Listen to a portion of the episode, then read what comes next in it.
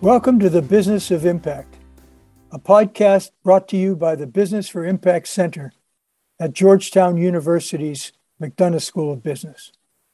Our mission is to unleash the power of business to help people and the planet thrive.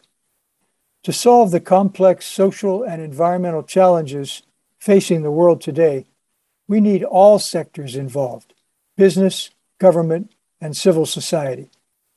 It's all about people, planet, profit, the triple bottom line.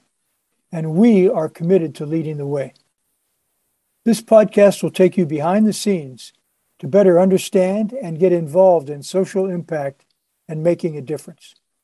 Please hit the subscribe button and join us for each episode to get to know our staff, student leaders, partners, and guests for meaningful conversations about our work and about social impact.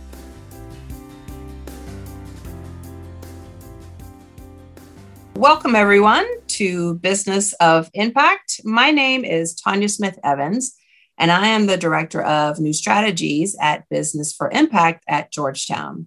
Today, I have the absolute pleasure of speaking with Abrea Armstrong, who is the new editor and director of communications for Activest and the founder of 91-2-Infinity, which is a digital strategy firm catering to small businesses. Thank you for being here, Miss Abrea. How are you? The pleasure is mine, Miss Director. Always a pleasure to be in your company. oh, we are happy to have you here today um, for one of our Business for Impact podcast. And I wanted to just start talking a little bit about your new role and your new company. Could you tell us, you know, what is Activest about? What does it do? And your role?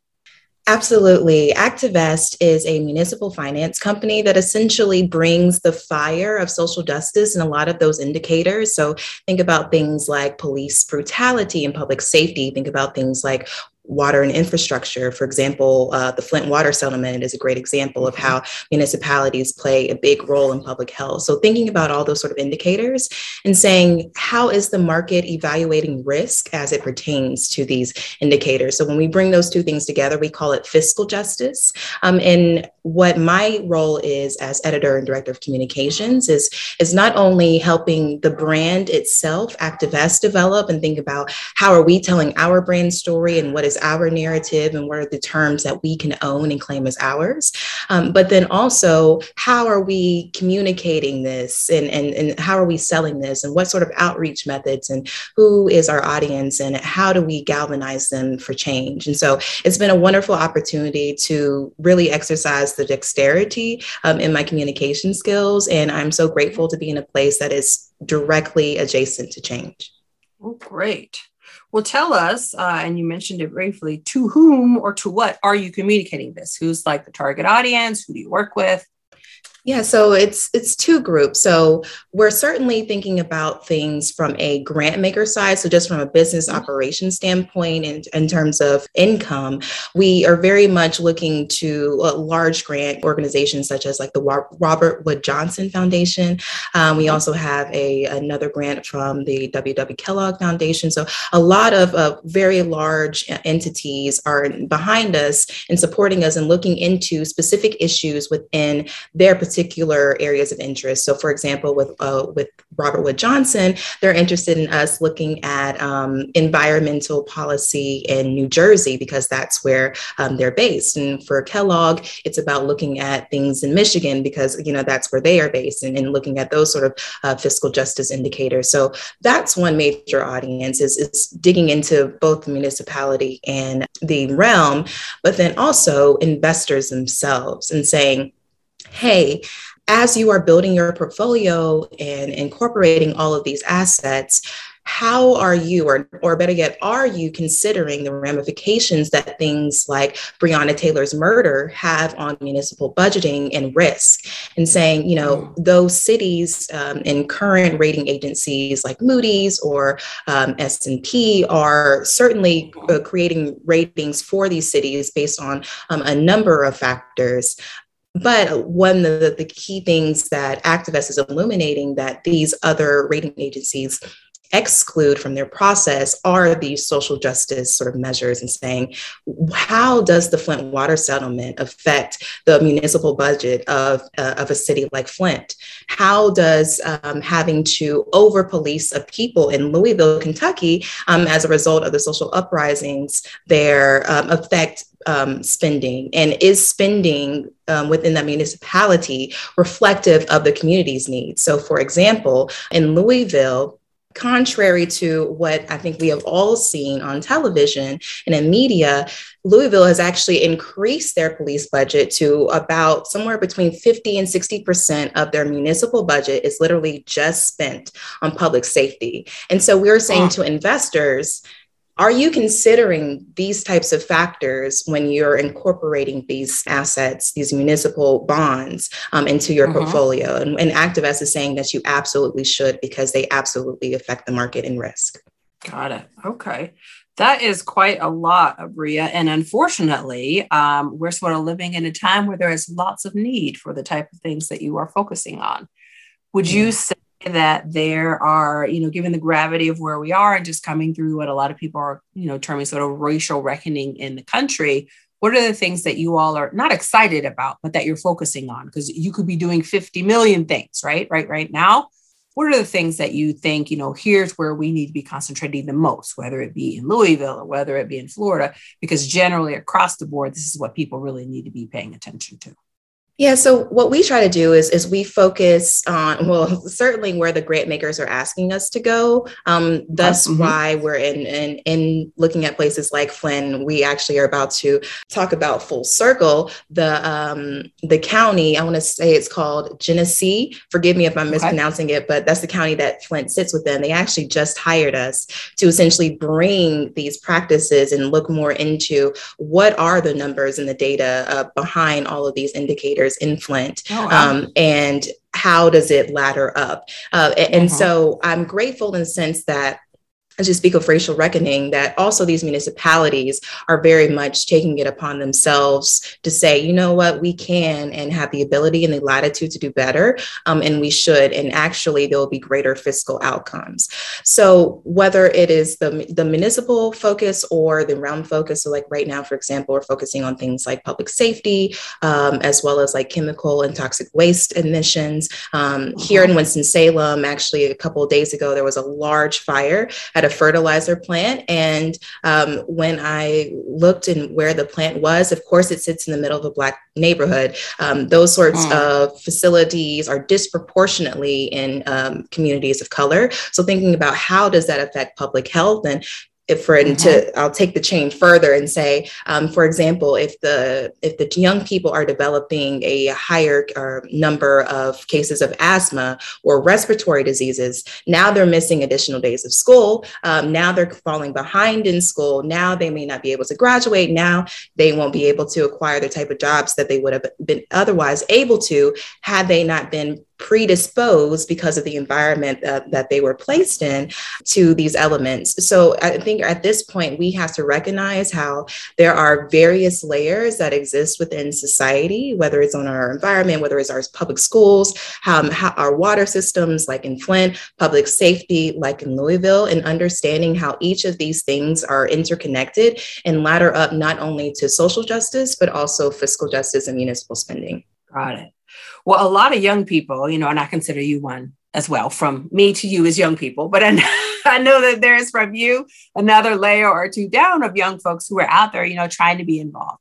They, you know, started in middle school and high school where a lot of these things started coming into their own consciousness, whether it be over social media or seeing news. And they're like, I just go to my local park and I clean up. I just do this. But there are local small businesses. You're talking national issues, but you started local, working with small businesses. Can you tell us a little bit about 91-2-Infinity, how that sort of started, and then how you got from there to all these things that you're talking about now? So the little folks, the young folks can see, you know what, I can do that too. Yeah, so actually, Tanya, I'd say that it's the inverse. It actually started okay. out with large corporations. And what I say is, and this is exactly why I went to the Wake Forest School of Business, go Deacs, is the idea of I went to go learn all of the white man's secrets, for lack of a better term.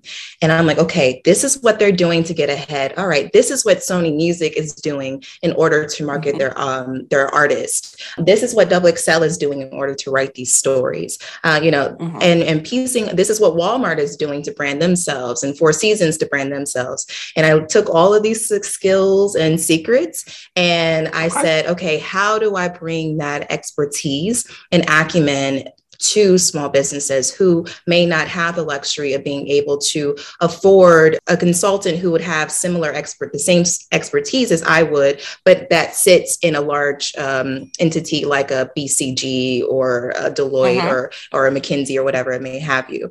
Um, so 91-2-Infinity was founded in the midst of the pandemic, and I'm actually what I'll say is I'm grateful for the involuntary sabbatical that the pandemic provided. And okay. that it, it, not only gave me time, and you like that, it's all about perspective, right? Ah, um, yeah. Right. And, and that it gave me time to really be able to build this in the sense of filing the paperwork to get my LLC and ha- mm-hmm. finding the time to actually build my website, which I did all by myself, you know, alone on my little laptop before I even had a proper monitor here at, in, at my apartment. Uh, so I just said to myself, okay, what skills do I have? and what do people need around here in particular and i had gleaned a bit of that from the few years that I spent working both at an ad agency here in North Carolina, as well as in-house at within an innovation district here in Winston-Salem. Um, and so just getting that sort of input and saying, okay, this is what the people are asking for. This is what I have to offer. Let me marry those two things together. And also, and this is a really key thing here for the young people to understand, to monetize it in the sense okay. of what does that mean? Literally literally putting a price and a value to these things, mm-hmm. right? To say how much an hour am I worth?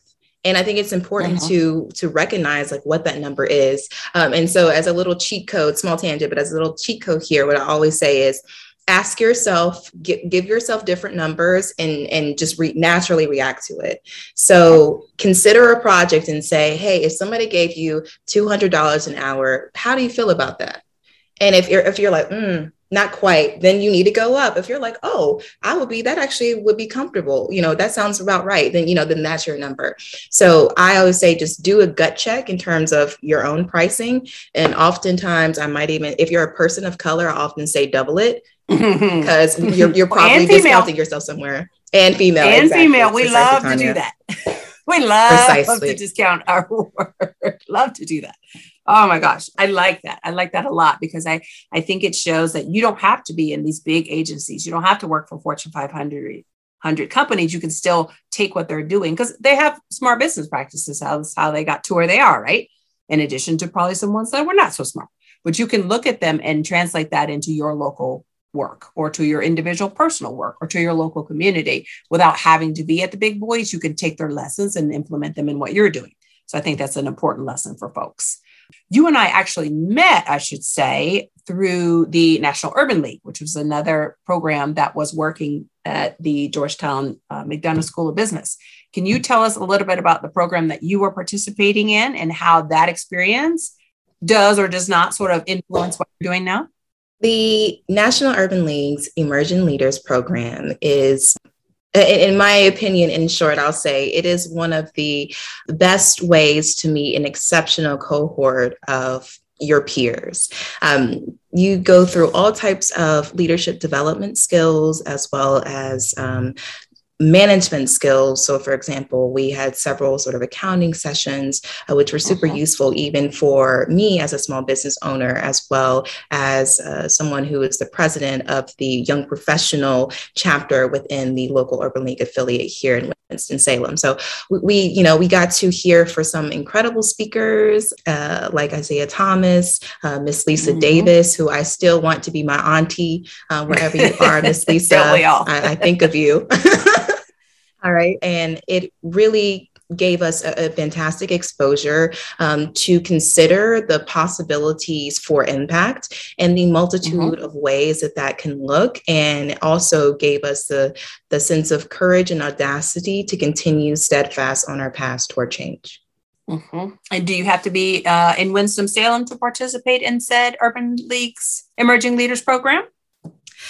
No, I, I, think that's what one of the best parts about the sort of national aspect of the Urban League itself is this idea that you get to be matched with and placed in a virtual, at least for time being, uh, room with the the creme de la creme in LA or Greenville, South Carolina, or Louisiana, mm-hmm. or, or, Richmond. Um, and and Tanya, I know I'm naming very specific places to call out very specific place uh, people here, um, right. Or New York. You know, shout out to Shalima. Right. Um, and I, I'm, I'm grateful because now, you know, whenever I plan to go on these places and, and travel again, like I'm headed to up to Philly um, in February, oh, nice. and I've already thought of Jen, and I thought of mm-hmm. Jermichael because he's in Richmond, and I'm like, and, yep. and G is in um, DC, who was one of my teammates, and so mm-hmm. I'm like, okay, how can I, how can I really like make this um, a, an emerging leaders almost trip and what you're yep. able to also glean from that diverse set of perspectives is their life experiences so some people are mm-hmm. working for nonprofits some people work for the government um, I think I'm pretty sure G worked G worked for the DoD, right? Um, so mm-hmm. it's this idea that some people even work for the Urban League affiliates in their city. So we all have these very diverse set of experiences, and some were even entrepreneurs like myself. And being able to get their various input and to hear about some of the challenges that they may have experienced, as well as the the way that they overcame those and were able to be triumphant in those situations, as well as from the the sort of the staff here in terms of guidance and coaches um, about just learning everything you can and again this is why i went and worked for these large corporations i, hope you're sort of noticing a theme here of like mm-hmm. of just going I, I, call it like almost like infiltration right i like go okay. into these places i take what i can and and i run with it mm-hmm. yeah i like i like that a lot I, I used to have a saying back in my beginning of my career back in the you know days but um that it was a use use situation.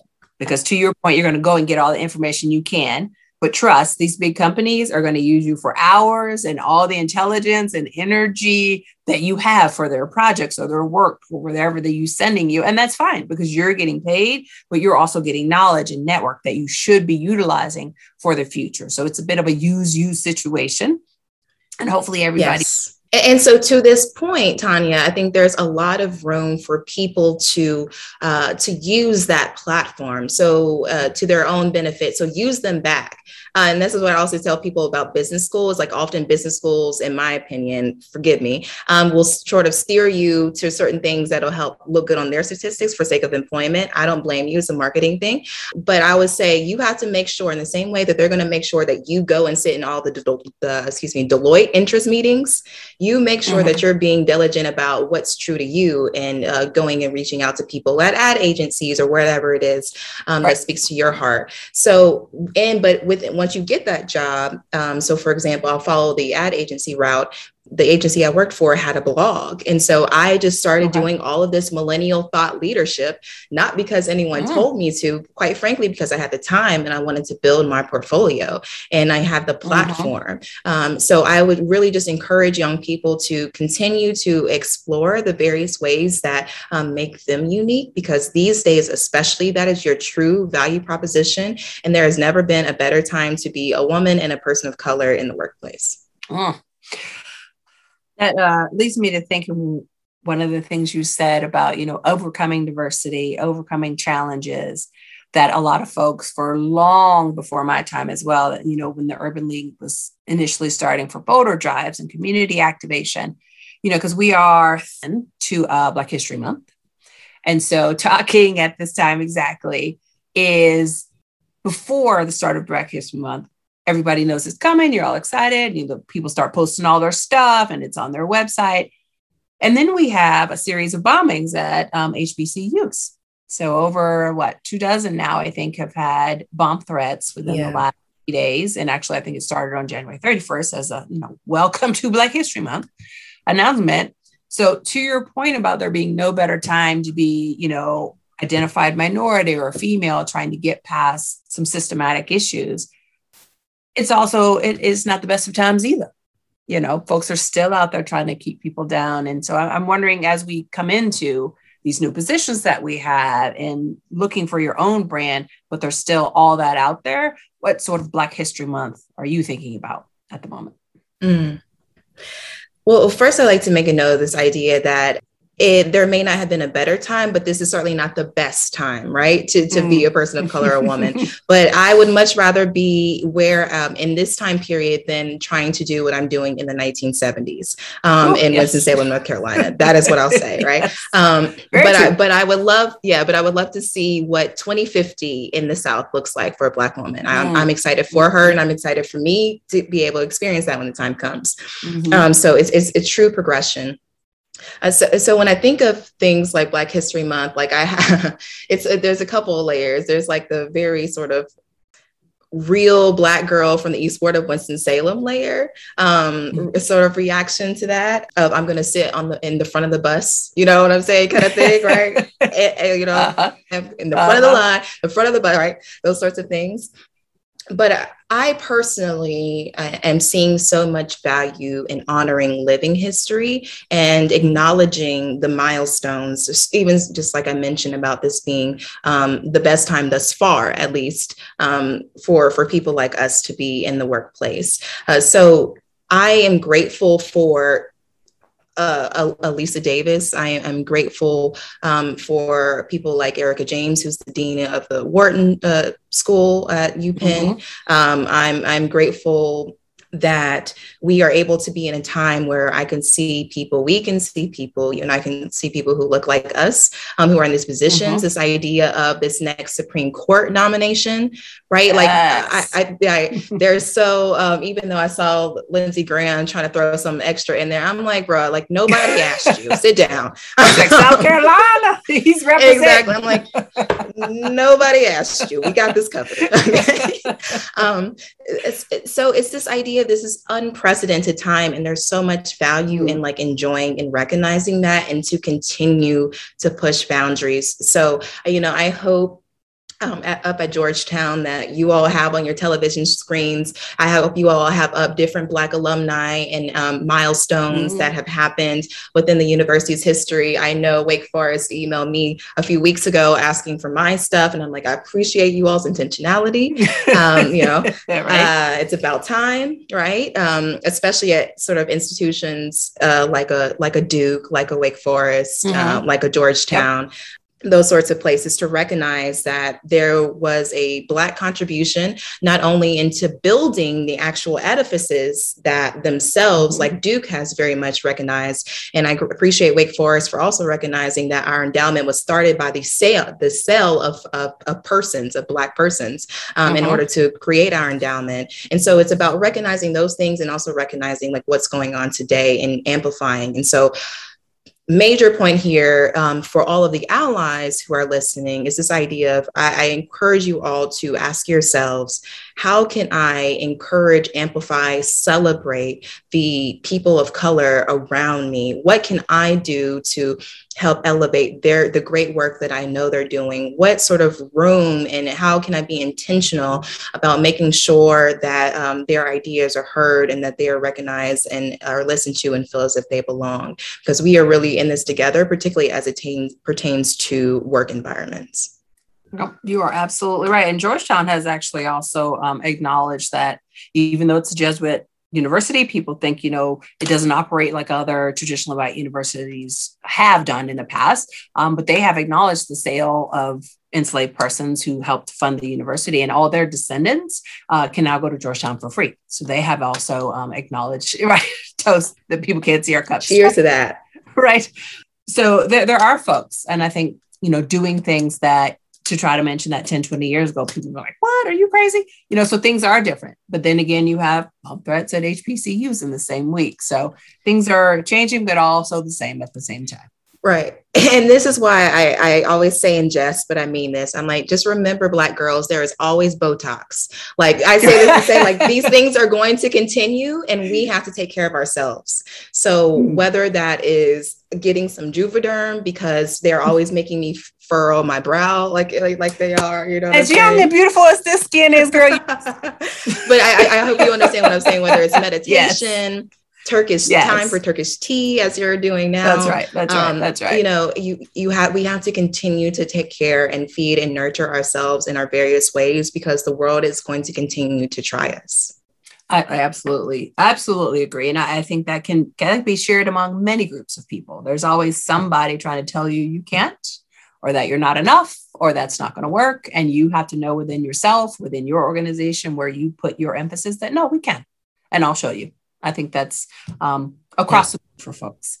As we close here, Ms. Abrea, and you have been so delightful here today, what pieces of advice might you have sort of top of mind for as we look to see who this first uh, female black justice is going to be on the supreme court? And i can say well one day you know look at justice blah blah blah whoever it ends up being. You know 50 years from now to use your coin of phrase somebody say might say well look at miss abrea do you remember when she blah blah blah in 2025 or in 2035 right? what a dream. Right exactly What's that one piece of advice you might have for those young folks sort of coming behind you as they look to start businesses, start working, go to school, make their mark on the world?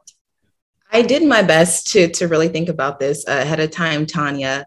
But you know, what's coming to top of mind right now is this idea of legacy. Now, I think which is particularly um, resonant during Black History Month, and us understanding the idea that we're not even though we may feel as if sometimes we're starting from behind, um, know that we're not starting from nowhere and, and know that there, um, there are whether you're a person of faith like i am whether you want to call them angels your ancestors their foremothers fathers there are people um, in your life that you may or may not have met um, you, know just due to generational gaps and differences that um, that are supporting you and so know that even in the darkest hour because 2020 quite frankly was a very tr- difficult and trying time for me and i'm grateful that i was mm-hmm. able to um, get a company and a book out of it. Very grateful and a job promotion, like really grateful for all those things. Mm-hmm. Um, but it was because I knew that I was continuing something that was beyond me.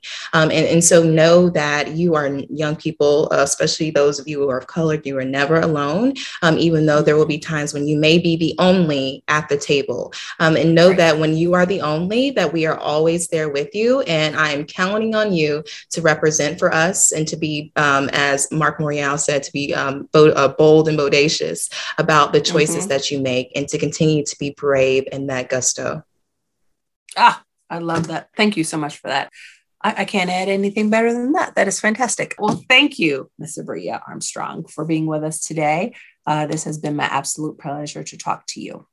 The pleasure is sincerely mine, Ms. Tanya Smith Evans.